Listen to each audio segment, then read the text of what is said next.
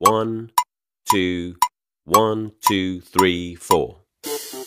大社会，小新闻，新鲜事儿，天天说。朋友们，你们好，这里是天天说事儿，我是江南。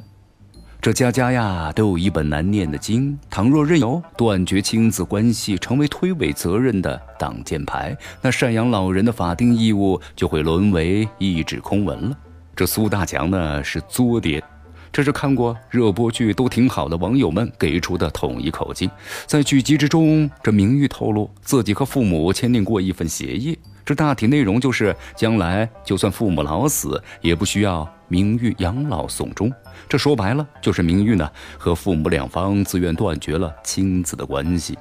那母亲去世之后，这明玉还需要赡养父亲苏大强吗？可以说，在明玉成长的过程之中，这父亲的角色缺席给他造成了难以言说的硬伤。尽管这明玉经过痛苦的破茧成蝶，实现了逆袭，原生家庭啊给他的伤痛却依然深刻的影响了他。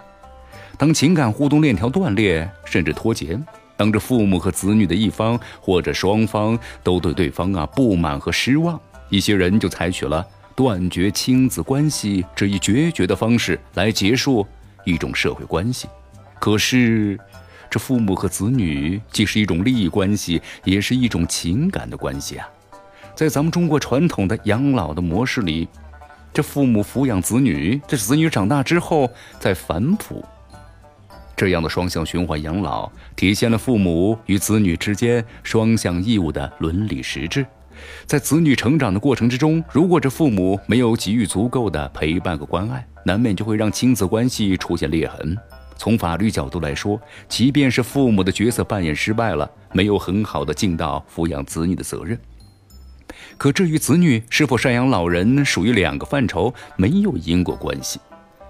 从咱们的法律方面，法律是以共识性为基础，这些规则是普遍主义，不针对个体的具体利益或者情况。这家家呀都有一本难念的经，许多子女都可以找到不赡养老人的理由。倘若任由这样的一种断绝亲子关系成为推诿卸责的挡箭牌，那赡养老人的法定义务就成为一纸空文了。现代化进程的滚滚车轮，让咱们这个世界啊发生了翻天覆地的变化，也改变了许多人的价值观念和思维方式。这养老不养苏大强就提出了一个很现实的社会考题：父母的角色扮演，这原生家庭的状况会对孩子们产生久远深远的影响。